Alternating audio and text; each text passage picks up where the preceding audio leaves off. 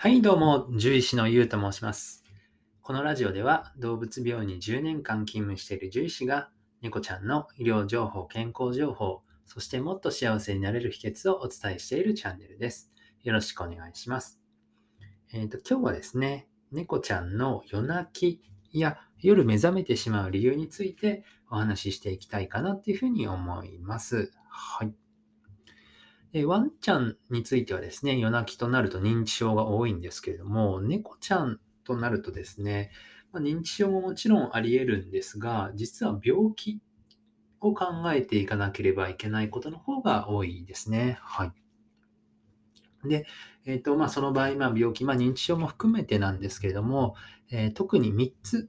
え考えておくべき病気があります。えもちろん認知症も1つですし、えもう一つが、えー腎臓病ですね。猫ちゃんで、まあ、一番多いと言ってもいい病気。えそして三つ目が、甲状腺機能亢進症っていうホルモンの病気ですね。はい。で、それぞれについて、え解説していきますと。じゃあ、まずは腎臓病ですね。慢性腎臓病とも言いますけれども、えー高齢の猫ちゃんの3頭に1頭以上はなってしまう病気というふうに考えられています。で、まあ、特徴的な症状としては、えーまあ、夜泣きというのは、まあ、あの特徴的というよりは、あまあ、出てくることがあるぐらいのね、症状でして、まあ、やはり一番、まあ、わかりやすいのは、えー多飲多尿といって、お水を飲む量が増えてくる。えーそうしそうして、おしっこも薄いおしっこがいっぱい出るようになるっていうことが多いですね。なので、この段階、まあ、なるべく早めにね、あの、発見してあげて、治療を始めていただくのがとっても重要なので、えーもしですね、以前よりもお水が飲む量が多いなっていう場合には、えー加えてね、夜泣きもするようになったなっていう場合には、すぐに動物病院に行ってですね、血液検査や尿検査などをしていただいた方がいいんじゃないかなというふうに思います。はい。えーそして、えー二つ目が、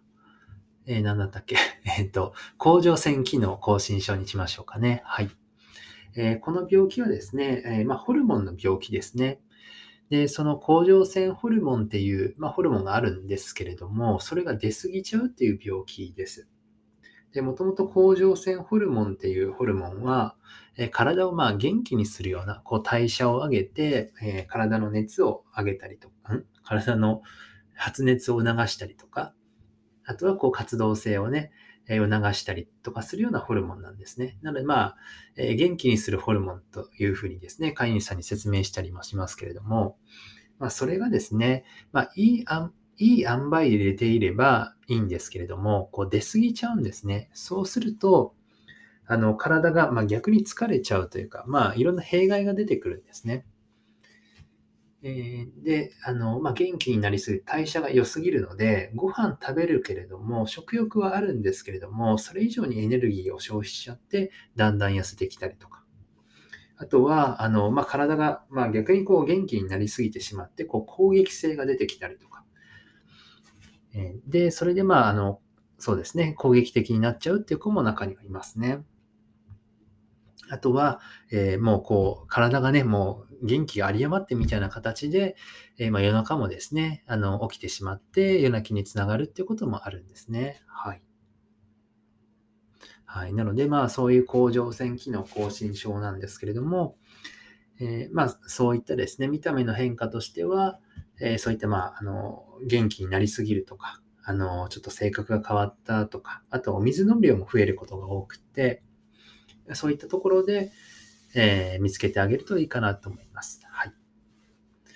まあ、ただですね、あの、甲状腺機能亢進症も、先ほど説明した腎臓病も、血液検査で多くの場合、えーわかる、あの、早期発見できることが多いですね。うん、なので、あの、まあ、なかなかね、あの、症状を見つけてあげられなくってもですね、定期的に半年に1回とか、血液検査をしていただくだけで、えーっと、早くね、発見してあげることは、あの、しやすい病気かなっていうふうに思います。はい。あ、そう。で、まあ、腎臓病でなんであの夜中起きちゃうかっていうと説明したかなしてない気がするんですけど、あの腎臓病になると、あの、ちょっとこう、体温があの低くなっちゃうことが多いんですね。まあ、もちろん食欲が落ちたりとか、あ高齢になって筋肉が落ちると、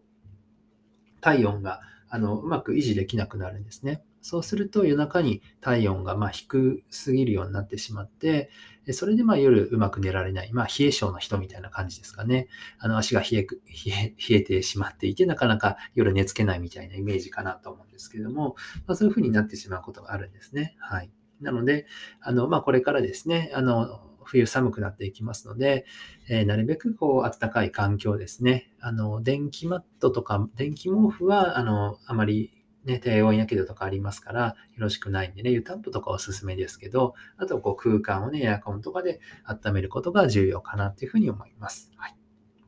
で最後は認知症ですね、えー、猫ちゃんも認知症になります。はい。で認知症についてはですね、えー、っと、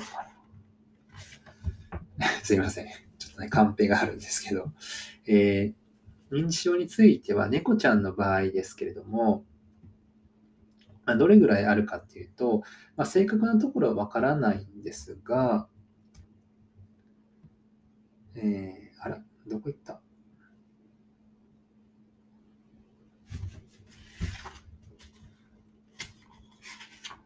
えーとね、あ、あった、すみません。えっ、ー、とですね、猫ちゃんの11歳から14歳の3割ぐらい。15歳以上であれば50%、半分ぐらいで、えー、まあ、認知機能の低下がああるんじゃないかなというふうに言われています。はい。なので、かなり多いですよね。えー、まあ、10歳以上になると、もう3割以上。えー、15歳を超えると半分ぐらいの確率で、まあ、確実に認知症とまでは言えないとしても、何かしらのあの、えー、まあ異変は起きている可能性が高いというふうに言われています。はい。なので、えー、あの、まあ、対策としてはですね、まあ、夜泣きを、まあ、してからというのはなかなか、あの、ちょっと遅いかなというふうに思っていて、ま、何事もというかね、あの早期発見、早期治療が原則で、まあ、さらにその上を行くのが予防なんですけれども、あのもうそれぐらいの高い確率でなるのが分かっているんだったら、あのもう、えー、認知症対策のことをね、えー、普段からやってもらえるといいのかなと思います。まあ、とっつきやすいのが、あのやりやすいのが、えー、まあ、サプリメントだったりとかしますし、あとは、